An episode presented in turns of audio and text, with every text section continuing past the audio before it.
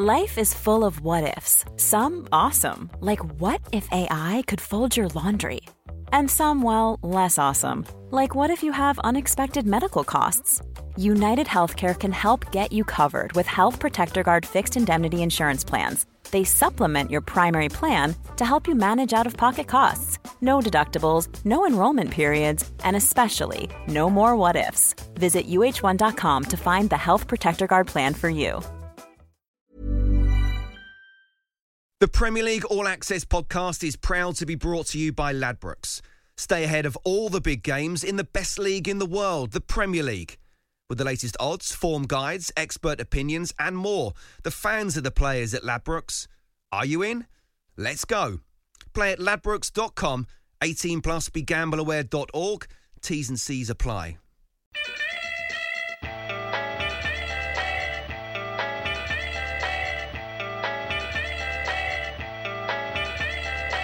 Welcome to Upfront with Tony Cascarino and me, Sam Matterface, on Talk Sport. This is the show that takes you into the world of the number nine as we find out what it takes to be a top flight striker. Cascarino, the little turn, and it comes back to Cascarino. Yes! We'll discuss their career defining goals, the experience of playing in France, and the feeling of when the ball hits the back of the net. Et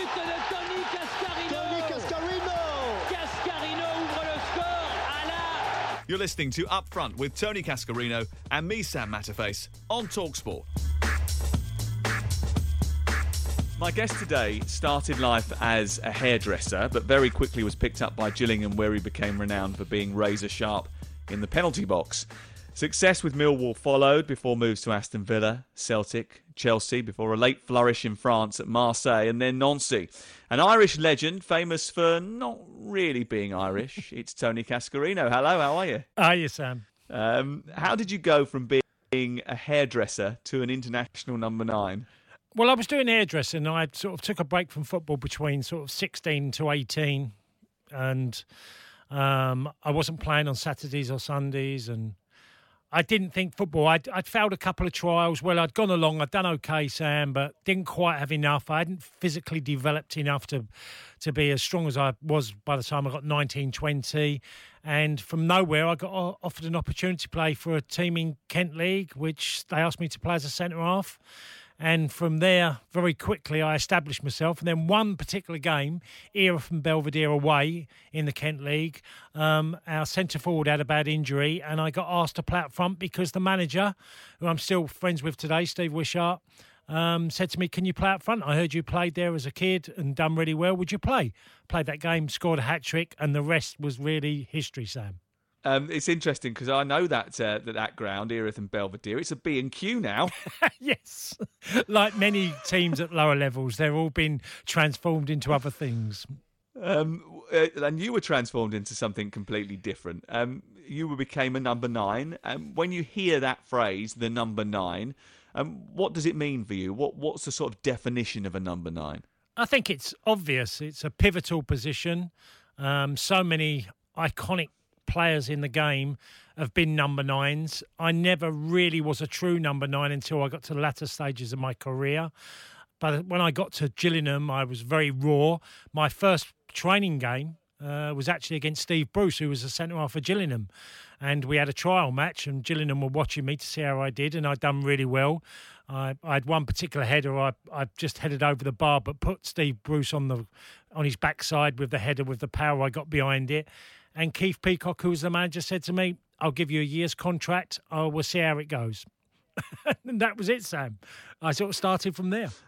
Um, did you ever fight over getting the, the number nine jersey? Did that ever matter to you? No, and that was a problem, Sam, because as I got further along in my career, there were so many selfish, brilliant number nines. And it comes to Allen! And what a superb finish by Clive Allen. Dixon charging through as a chance here for Dixon. Oh, brilliant play by Dixon. He scored. Stapleton again. Olsen's in a bit of space on the far side. A deflection and a goal.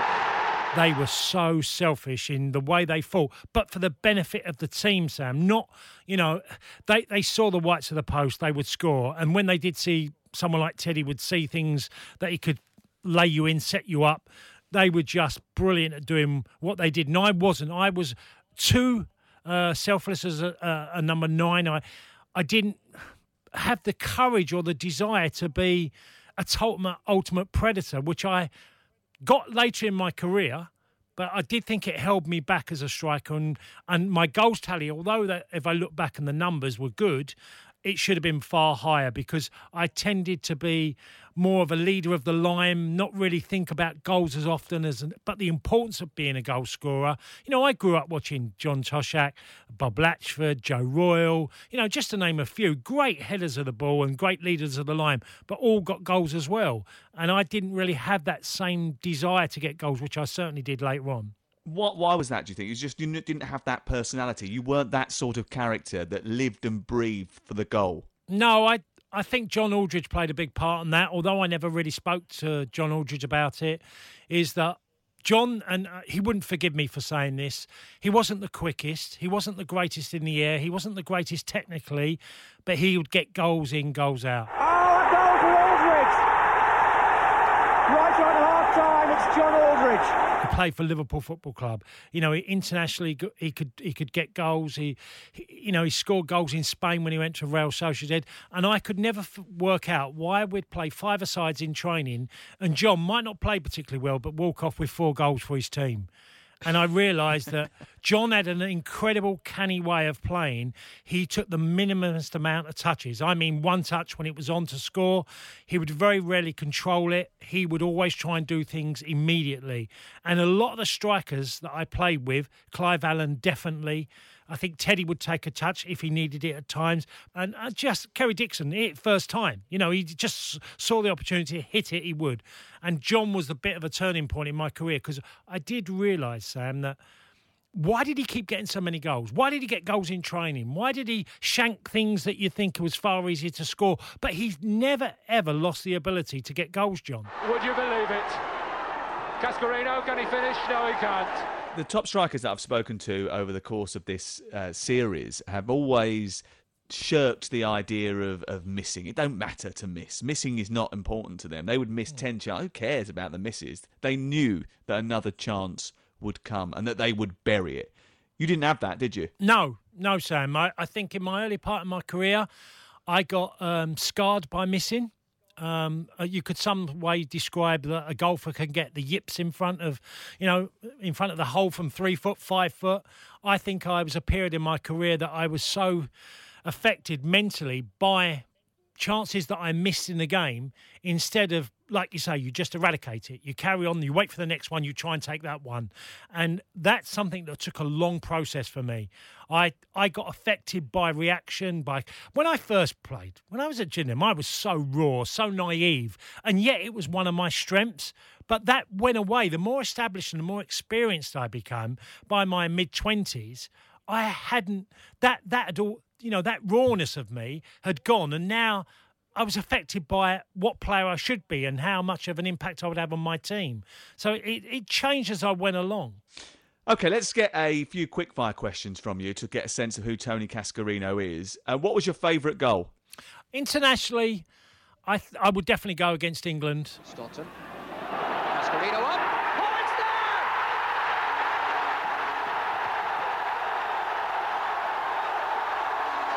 substitution proves the masterstroke. Graham Taylor was the England manager, and he'd signed me for Villa the previous year, and I.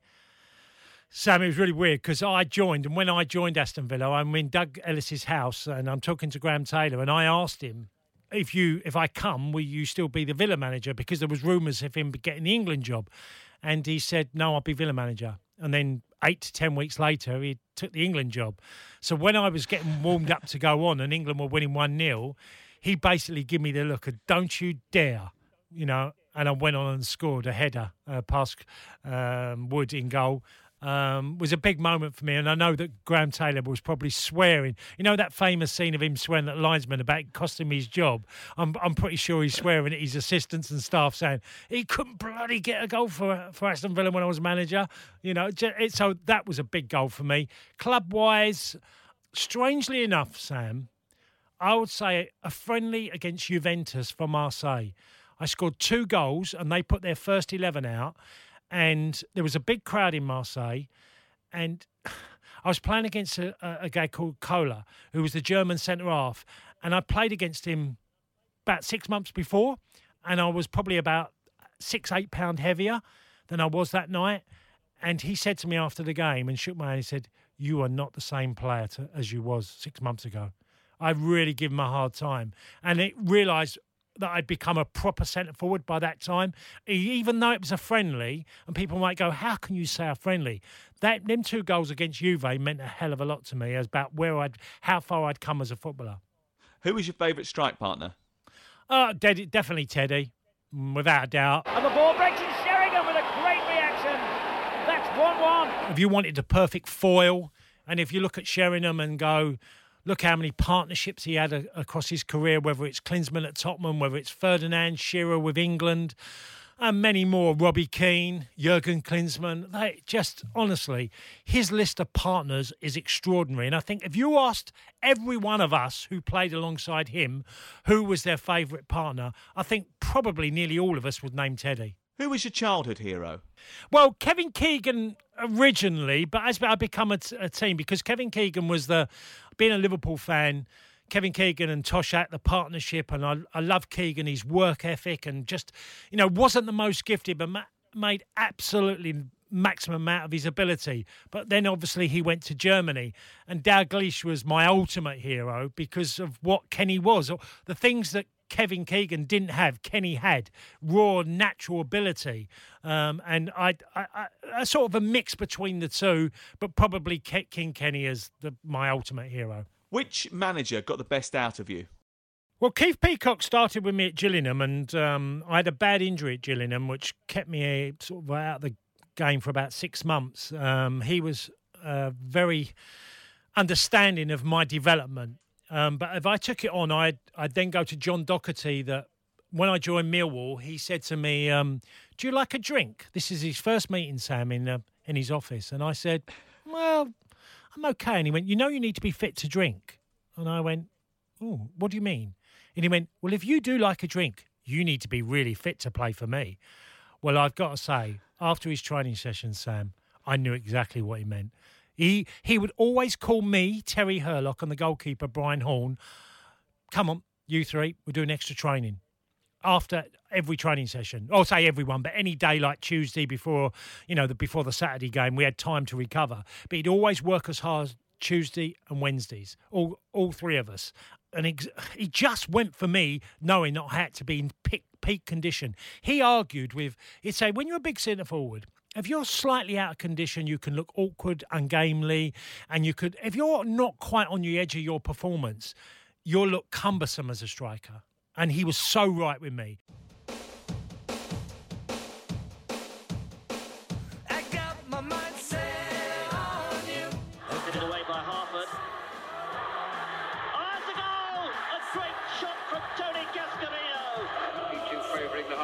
Volley and he finds Sheringham. That was Hurlock. Cascarino. Yes.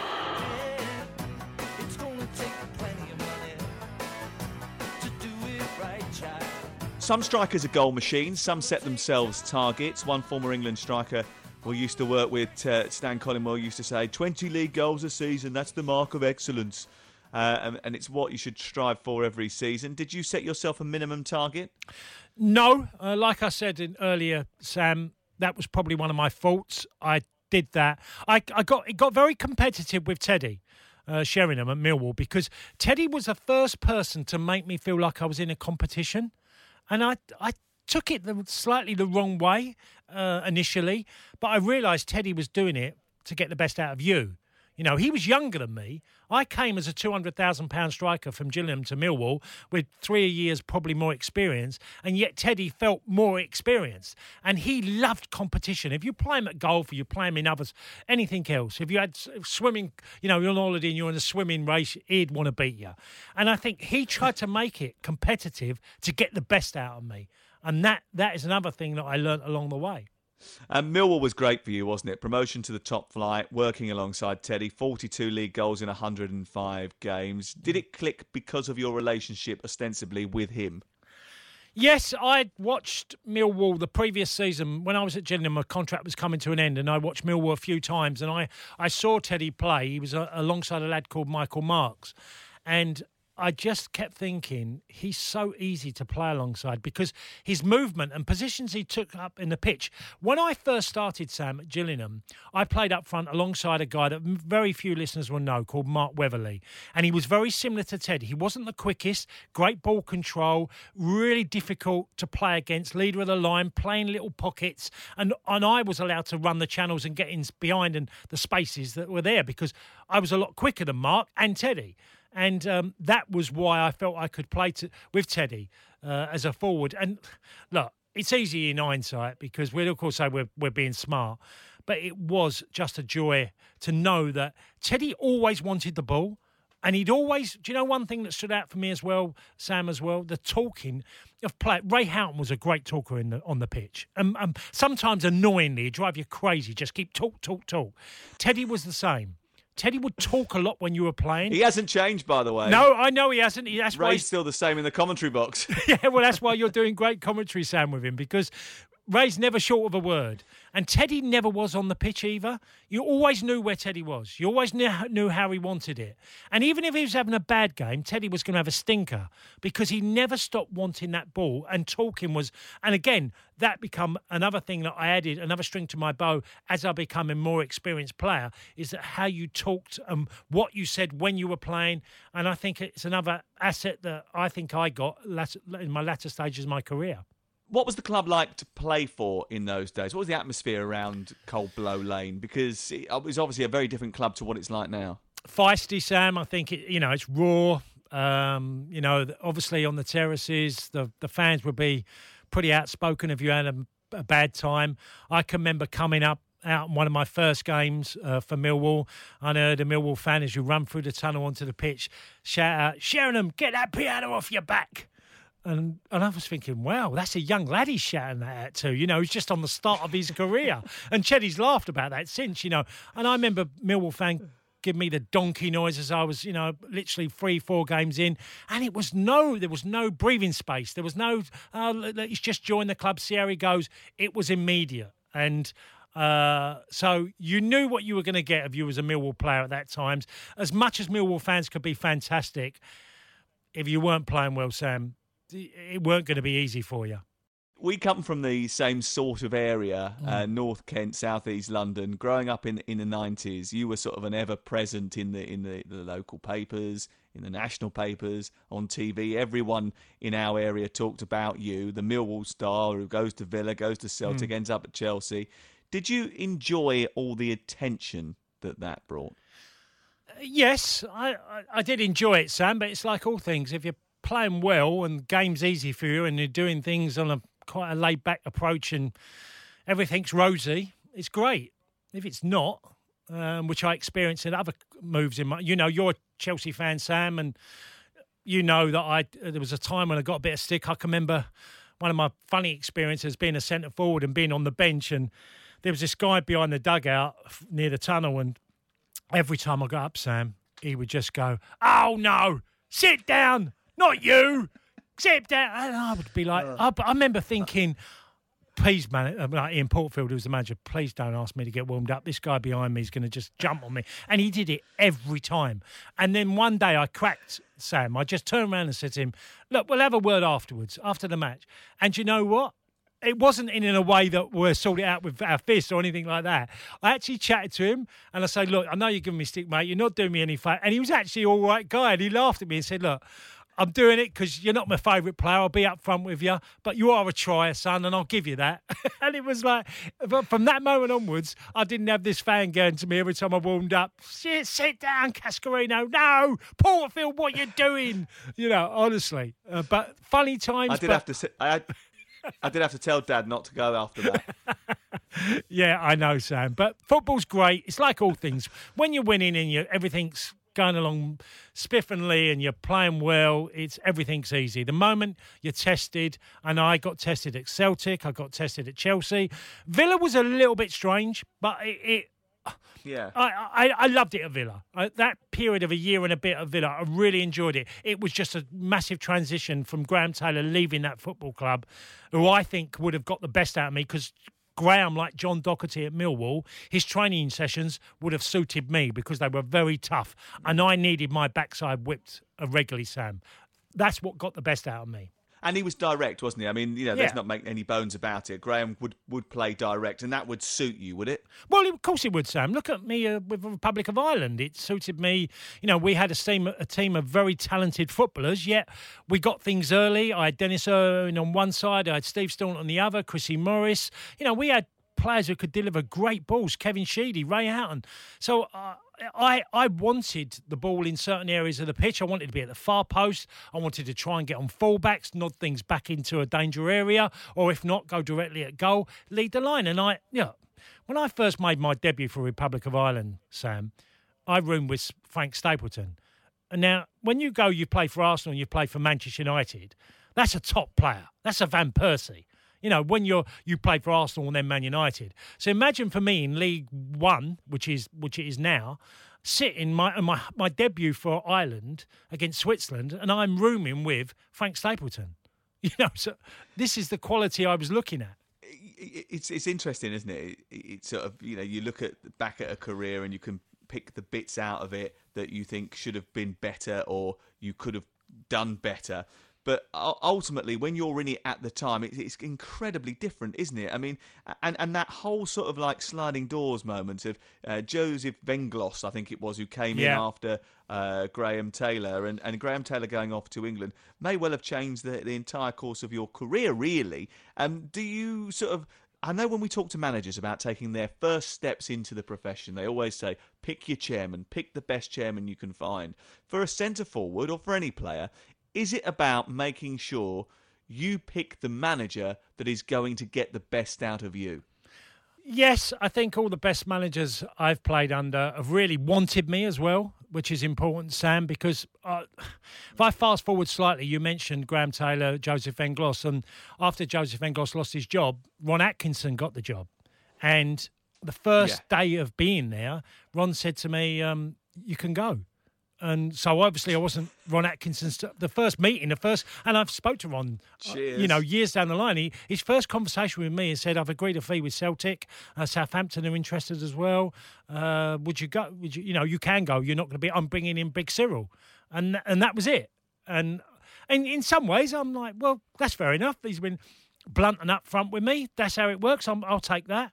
But you've got to be wanted. You've got to understand you know, having a manager understands your qualities and trying to get the best out of your qualities is a big thing for a centre forward. You know, I take, you know, I watched the early days of Didier Drogba at Chelsea. Here is Ivanovic into the area, works his way away from James, pulls the ball back. Here's Didier Drogba! He wasn't a, a certain starter from day one. He really had to fight f- with his, you know, prestige at the club and for fans to love him to a level of what they did at the very end. You know, it took him quite a long time to to get that, but the manager always stood by him, didn't he, Jose, for that period of time? Yeah, and that was really important for him. Yeah. Um, you went to Celtic then, they came in for you. Uh, as someone who was playing for Ireland, I suppose that was quite a special moment, really. Did you think that after the situation with Villa, where it, it didn't work out the way you wanted it to, right, this is a restart, I can reset? Yes, and I let my heart rule my head really with Celtic because I it was the dream of an you know Irish number nine going to play for the hoops and going to Parkhead and the history of the football club. Unfortunately, the dynamics at Celtic were very different. Liam Brady was uh, a- friend and obviously became the manager of, of Celtic. But there was a lot of underlining problems at the club. Um, obviously, Rangers were dominating Scottish football at that time, and there was a real inferior complex within the dressing room. I wasn't at my best physically. I I was sort of recovering from a, an injury that I tried to play through. Didn't play well, Sam. It's probably the poorest run of games that I ever had at a club. You know, my performances at Celtic, I think I'd have booed myself, Sam. You know, I was it was that bad uh, how poorly I was playing. I didn't seem to, and it goes back to my condition. I was probably playing at 14 stone 8 at Celtic and I was always under 14 stone. And I noticed it. I just didn't feel right. And And when you're not feeling right and your head's affected mentally and you're struggling, put all that into a cocktail, you are going to have a poor poor games. You're going to play regularly, not very well. And I didn't. I did. I just never really got going. I mean, I scored in the Old Firm derby against Rangers at Ibrox. Backman with the pass back to Cascarino and equalises for Celtic. Good break from the midfield though by Joe Miller. A lovely pass away to that far side to Tommy Coyne. Cascarino's through the centre. Can Coyne find him? Does find him. Oh, the ball just gets beyond Henry Smith, and that is Tony Cascarino's first ever goal in the green and white hoops. I scored against Hearts. I came on as sub a few times and scored goals, but I just never ever played. The unfortunate thing for me is Celtic fans will see me as probably one of the worst players that ever played for their team. Well, if you judge me on what they saw, you'd agree with it, but I think they just never saw the, me at my very best. You wrote in your best selling autobiography, The Secret Life of Tony Cascarino, which is one of the seminal football books of uh, the generation, I think. So many different stories about how your personal life sort of intertwined with your football life. Did did it ever interfere and cause you a distraction? Yeah, it did. I mean, when I was at Celtic, me and Sarah, my first wife, were having a bit of a difficult time. I moved to Scotland, so it's all changed for her. She's a South London girl. Um, I wasn't playing. One particular day, her mum come up, Sam, and. Uh, went and played a game and didn't play well. Come home, got sick. Me and Sarah were having an argument, and Sarah's mum turned around and said to me, "Don't ever go at my Sarah because you're playing rubbish." And it was quite weird for mother-in-law to tell me to tell me that. Um, so yeah, it, it was was an issue. And then obviously when I went to Marseille, I actually played really well, but I'd split up from Sarah at that time, and it, it's it's weird. But yes, I think if I'm brutally honest, you need a very strong woman behind you, like in many things in life, and things have to work. Me and Sarah just it, there was too many issues off the field that had, had gone on, and I was mostly to blame for that. Um, but it's that balance of not being, you know, like, I think that Sir Alex Ferguson talked about it. He wanted his players to be really sorted in their life and have their their feet on the ground as a player in their marriage, in their everything around their life to try and be perfect for them to be the best footballer. I never really had that all the time. Still to come on up front with Tony Cascarino. He discusses how he bowed out of his international career in some style. He's jumped up and then literally threw one on me, Sam, full on. I didn't expect it, but from there, it just went into carnage. You're listening to Upfront with Tony Cascarino on Talksport.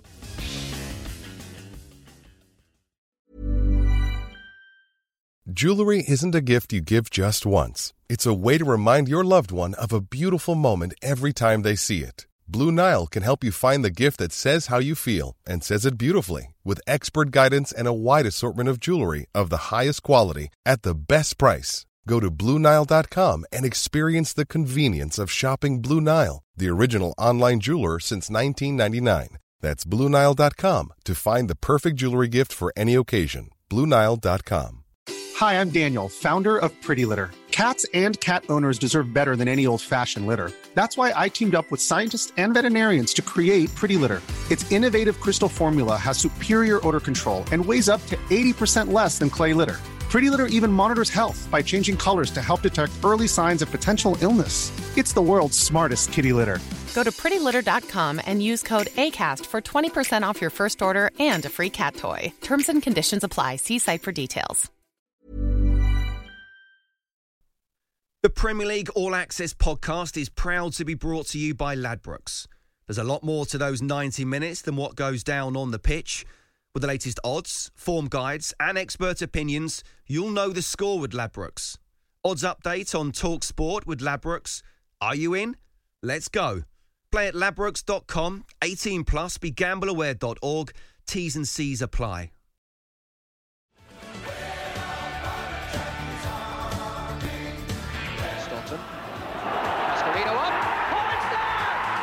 Towards Staunton, there's no offside. Staunton delivers the cross. Burn there!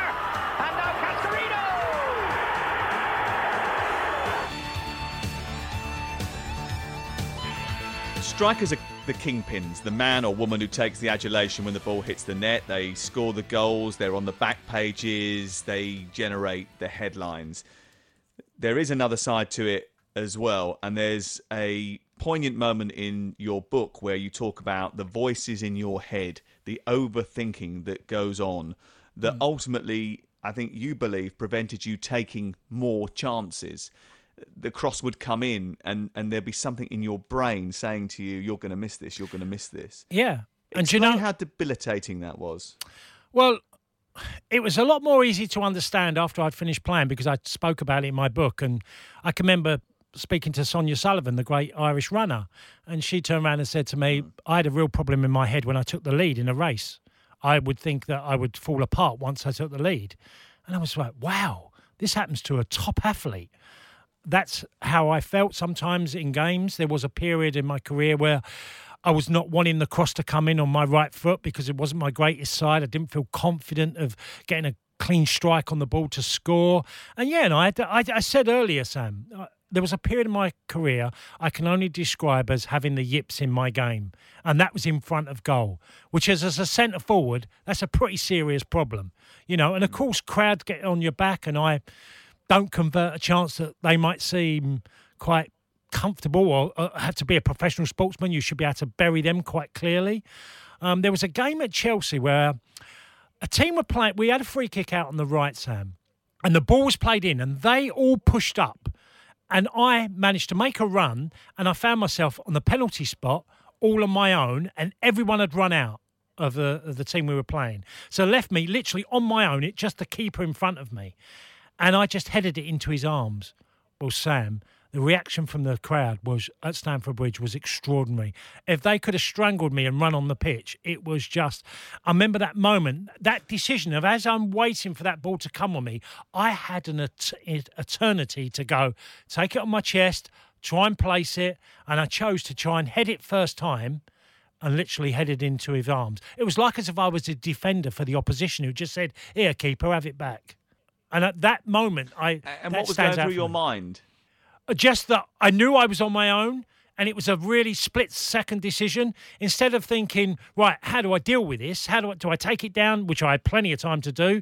I, did, I took the easy option, was to try and head it first time with just a nothing header. And I remember thinking the negative of not having the thinking, you know, in my later later period of my career, I remember thinking, right, got time, get it on your chest, get it under control, and bury it but I didn't at that time. I was I just didn't think like that. I thought just just meet the ball and head it, which wasn't the option. Around this time, you were still featuring for Ireland regularly. I mean, you had a brilliant Ireland career, fourteen mm. international uh, years. Uh, with the, a side that were qualifying for all sorts of tournaments that no one ever thought that they would be able uh, to do. Um, 88 games, loads of goals. When the f- phone first rang, what did you think? Well, I never got a call because it always come via the manager. Keith Peacock, who's the manager at Gillingham, had told me that I'd been uh, called up for an international friendly uh, against Spurs in the testimonial, and would I be interested? Because we had a goalkeeper called Seamus McDonagh, uh, a lot of fans would remember, um, who was part of the sort of Irish setup in particular times under Martin O'Neill, and he asked me about my Irish ancestry, and I'd said that I had an Irish mum, blah blah blah, and so I got called up. Keith Peacock told me, and I went and played in a, a game, played really well uh, against Steve Wicks, who was the centre half that day. Terry Venables was managing the opposition, uh, played well, and then got called up for the first my first World Cup qualifier against Switzerland away in uh, the final stages of a group stage, which we we didn't actually qualify for uh, for the World Cup, but we um, we got games in, and I started my career with Republic of Ireland. It was just a it was a roller coaster ride for me, and many ups and downs because I had a bad injury that I didn't play for Ireland between Eoin Hand losing his job and Jack Charlton getting the manager's job. Jack produced a great side of players who were well, they were from everywhere, really, weren't they? I mean, Townsend, Houghton, yeah. Aldridge, McCarthy. None of them born in Ireland, but did you all feel Irish? Did did were you made to feel Irish? Yes, never one player that I can remember, and even the players you mentioned have never never said this. We were never felt unwelcome in Ireland. There was no grievance with us representing Ireland. It was just extraordinary. Jack decided to use as many rules as he could to get players in that he felt were eligible and capable and produced a really good side. And he also had a number of very good players who were born in Ireland. Um, so the mix between the two of us was harmony. As you know, Sam, you know a lot of players who played in that squad We'll all tell you we got on incredibly well. Huge amount of characters.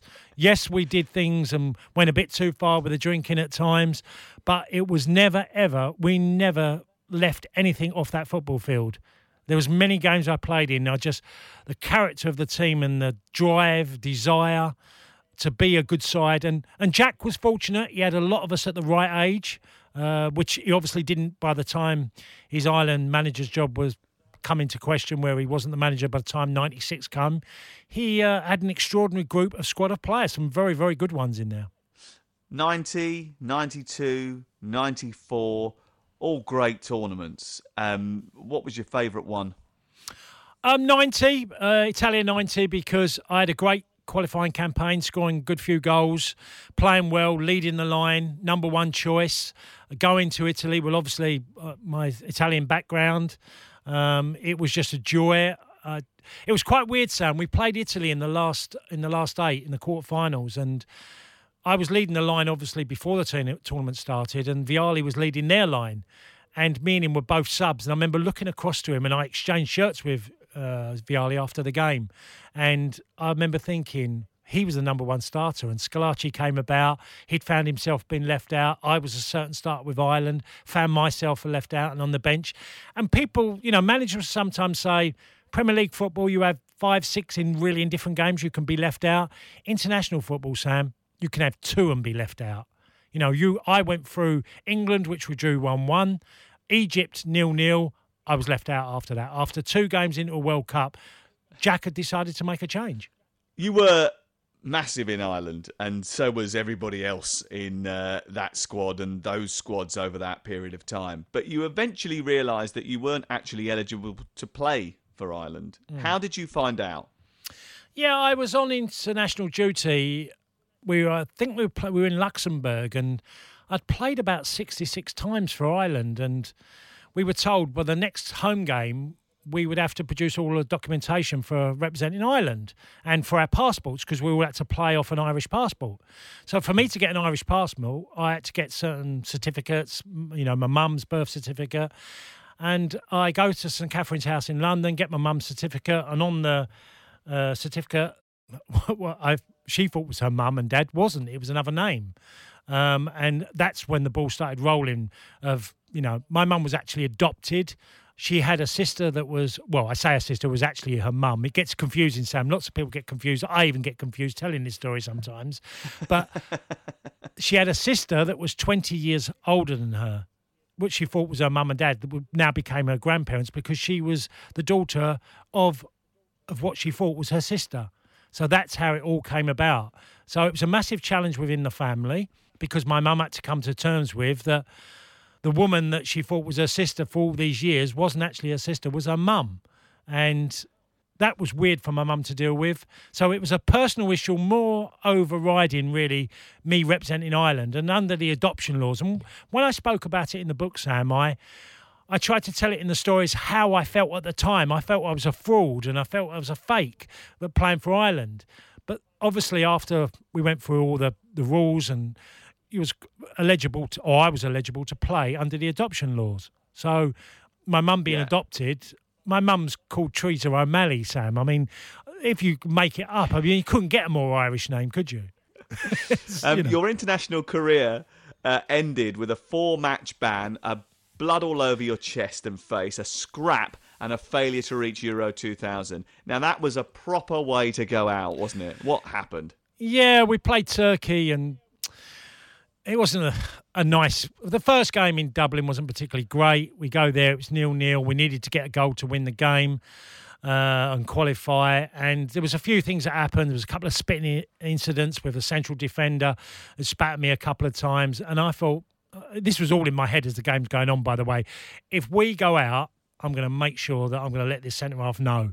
And um, and I'd done a really quite a timid thing. Uh, as the game ended and they'd qualified, that he went to run off, and I, I flicked his foot, so he tripped and sort of stumbled and nearly fell over. He's jumped up and then literally threw one on me, Sam, full on.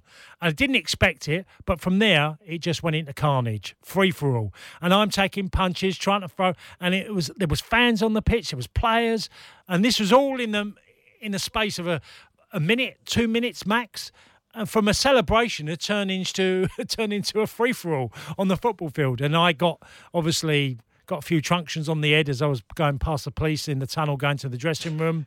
It was all it was all happening, Sam, and um, I've still got that band today. So even if they called me up, I can't play. quella bianconera attenzione Wolf Cascarino rete va pouvoir centrer et oui le but de Tony Cascarino c'est bien Tony Cascarino les étincelles deviennent des flammes les petites filles deviennent des femmes ce que tu crois After Chelsea where it wasn't going as well as you'd hoped, and you've already outlined that. You've got the fabulous opportunity to go to France, and not just any club in France, but the famous Marseille. Now, circumstances had changed there, but what went through your mind when that offer came? Well, I was away in World Cup duty in '94. Glenn uh, spoke to me just prior to my final game in England, which was the FA Cup final, which you'll remember well, Sam, losing 4 0 to Manchester United. yeah. Um, cried that day. Yeah. And, and as we were doing the, uh, we still did the open top bus around Stamford Bridge after the game. And Glenn pulled me to one side and said, I'm, I'm keeping Nigel Spackman. I'm going to let you go. And then I sort of went to the World Cup and thought I'd take my chances. I could have signed for Cheltenham.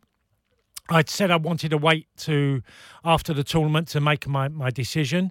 Went um, uh, to America, started training, got injured with a thunderstorm, Sam, and we went from the uh, uh because of the dangers of out on the pitch uh, training with thunder and lightning going on. We went inside to a gym. I did the stepmaster, and I felt my calf afterwards.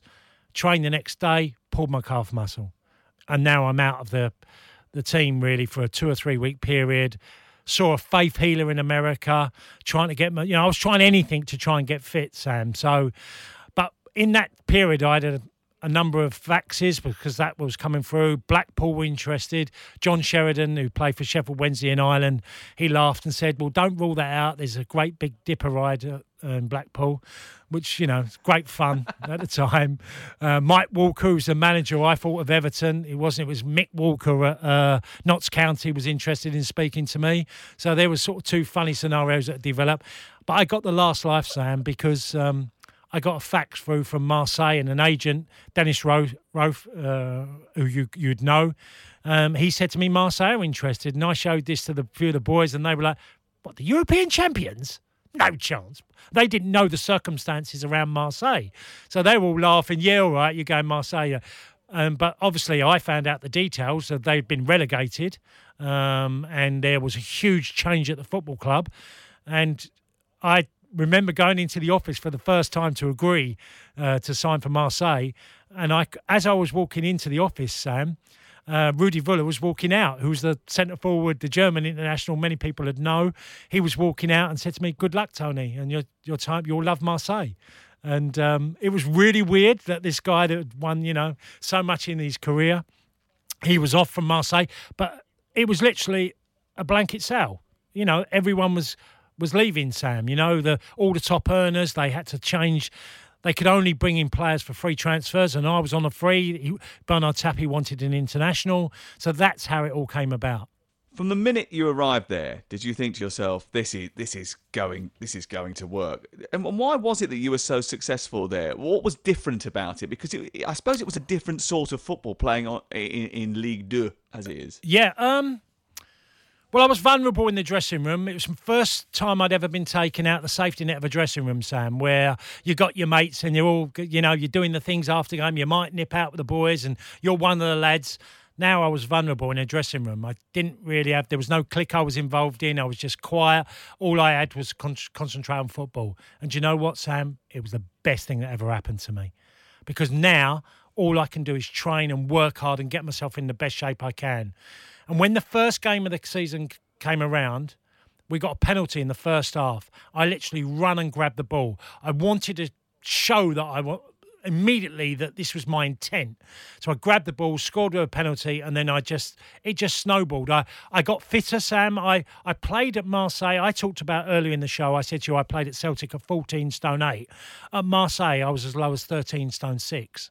Now, it was the first time in my career I really knew I was a good athlete because I could run and run and run at 13 stone six. And as much as I'd like to paint it any other way, the problem with football in the 80s and certainly the early 90s in England was that so many of us were ill disciplined off the field. We hadn't had the influx of foreign players coming to our game and teaching us, you know, the great habits of just your diet. We lived in a pub culture, most of the teams I played for. If you listen to any players, Ray Parlour will tell you stories, and many other players. Ray will tell you, Ray Houghton tell you stories about the way we lived our life. I wasn't a player that could abuse myself. I couldn't get away with it, Sam. I had to be really serious about my profession, be dedicated, and that's what I did at Marseille. And I I ended up playing, I think I'm the longest serving player to play in France than anybody else. I lasted nearly 7 years of playing football in France. You're talking from an English point of view, the, the longest Yes. serving Englishman in France. Yeah, I, I don't. Irishman. You know, I, I set a few records out there. I'm talking an Englishman. Well, I'm not an Englishman, an Irishman playing in uh, a foreign country. I don't think anybody. No, John Collins played a few years there. Chrissy Waddle, uh, Glenn Hoddle, Mark Hateley. I was best part of seven years in France playing football, which no one else did. I got the. I'm the oldest hat trick. Uh, player in France of 37 years, Ah, and I was going to ask you oh about well, that. yeah, you know, still second to El Ted, and I. That was at Nancy, wasn't it? Because you went on to Nancy after you'd finished at Marseille. Yeah. And, and you scored that hat trick at 37 years of age Mm. in, in in Ligue 1. So this is in the top flight in France. And again, the, manager sort of devised a system that uh, gave you a new lease of life. Yeah, well, let me give you a little bit of background about László Bölöni, who was a Romanian who won the Champions League uh, for Steaua Bucharest, uh, Steaua Bucharest in 86 against the famous Barcelona. Got a draw, one on penalties. When I joined the club, I joined Nancy at 30, nearly 34, Sam. I was 33, nearly about 33 and a half. And when I joined, he said to me, uh, How long's your contract? And I said, Two years. And he said, um, You'll play for four years under me. And I looked at him thinking, really? I'm 30, nearly 34. Again, going back to the John Doherty scenario, he trained me like you wouldn't believe, Sam. It's the hardest training I'd ever done in my career. And he argued that this comfort zone of senior players, when they get to their latter years, they take the foot off the pedal. His idea was a complete contra- con- contradiction because he said to me, You have to train harder than them just to keep up with them, the younger players. And when I first started playing, he said to me, I want you to play as my lone striker. And I was thinking, really? 33, nearly 34. You want me to be a. I'm dreading it. I'm thinking, no way. I'm a, and he said to me, I'm going to give you the quickest two wide men you'll ever play with, that you will just lead the line, you'll feed things on, and we'll get players running behind you. We have a great midfielder as well who can get beyond the midfielder and into the areas behind the back four. And I, I never felt I'd enjoy it, Sam, because I've always said to everybody who's been a centre forward, you'll never ever like playing on your own. Every centre forward I've ever known wants to have a partner. Partners are important to you to make you do things, get the best out of you, create chances. You need to get goals for them as well. And I found I really enjoyed the role. I never thought I would, Sam. I thought I was dreading this role of being on my own up front. And yet I learnt a lot about my game in that period of time under László Bölöni at Nancy. And the uh, perfect hat trick is our little quiz right at the end of these uh, interviews that we were doing with our number nines to see how well you know yourself. Um, I think you'll remember quite a lot about your career, but um, Yeah. yeah, maybe that's the gambler in me. Um, okay, so we've got three questions for you. Uh, Gillingham bought you from Crockenhill, effectively. Yeah. Sort of. How did they pay the transfer fee? Uh, well, track track suits and um, cones and just equipment, Sam. I mean, it's been exaggerated that story. We know that most stories are exaggerated, but that really has. But um, it was done. Why, why it happened, Sam, was because I wasn't under contract with Crockenhill, and Gillingham didn't have to pay a fee. So as a gesture, they gave Crockenhill, which was much needed at Kent level, equipment, tracksuits, balls. So that's how it all come from. Uh, 1993-94, uh, your last game for Chelsea was where? Well, it was the it was the FA Cup final uh, against Manchester United at Wembley. It was indeed. Um, your island career ended in which Turkish city? We talked about the Oh. scrap, but where was it? Oh, is it? Yes. Was it in Yes, Izmir? I've caught him out. Was it Izmir? Bursa. Oh, Bursa, yes. Oh, do you know, Sam, that journey in Bursa, we, we got to go. We flew, con- considering it was a playoff game and the return leg of this playoff game. We flew to Turkey, Istanbul. Then we got on a boat and then we got uh, on a bus. And the whole journey took, imagine that we're planning quite short spaces of time. It took us something like 14 hours to get to Bursa. Uh, no wonder you wanted to scrap afterwards. yes. Um, Listen, thank you very much. It's been great to talk to you and great to look back at your wonderful career, your eventful career. Yeah. It's always great to, to look back. I mean, I loved. I, I mean, I before we'd even started talking properly, I'd, I'd read the book and I was amazed by that. But to, to sit and talk to you about it has been great. So thank you very much for your time, Tony Cascarino. cheers, Sam. Bye bye. You've been listening to Upfront with Tony Cascarino and me, Sam Matterface. And if you missed any of the show or want to catch up, you can listen back to the podcast from the Game Day feed, available on the free Talksport app. The Premier League All Access podcast is proud to be brought to you by Ladbrokes. The latest odds, we set them. Form guides, we've got them. Expert opinions, we share them. The best fans in the world deserve the best. Be match day ready before the whistle blows with Ladbrokes. Odds update on Talk Sport with Ladbrokes. Are you in? Let's go. Play at ladbrokes.com. 18 plus. be gambleaware.org. T's and C's apply. Hey, it's Danny Pellegrino from Everything Iconic. Ready to upgrade your style game without blowing your budget? Check out Quince. They've got all the good stuff shirts and polos, activewear, and fine leather goods, all at 50 to 80% less than other high end brands. And the best part? They're all about safe, ethical, and responsible manufacturing. Get that luxury vibe without the luxury price tag. Hit up quince.com slash upgrade for free shipping and 365 day returns on your next order. That's quince.com slash upgrade.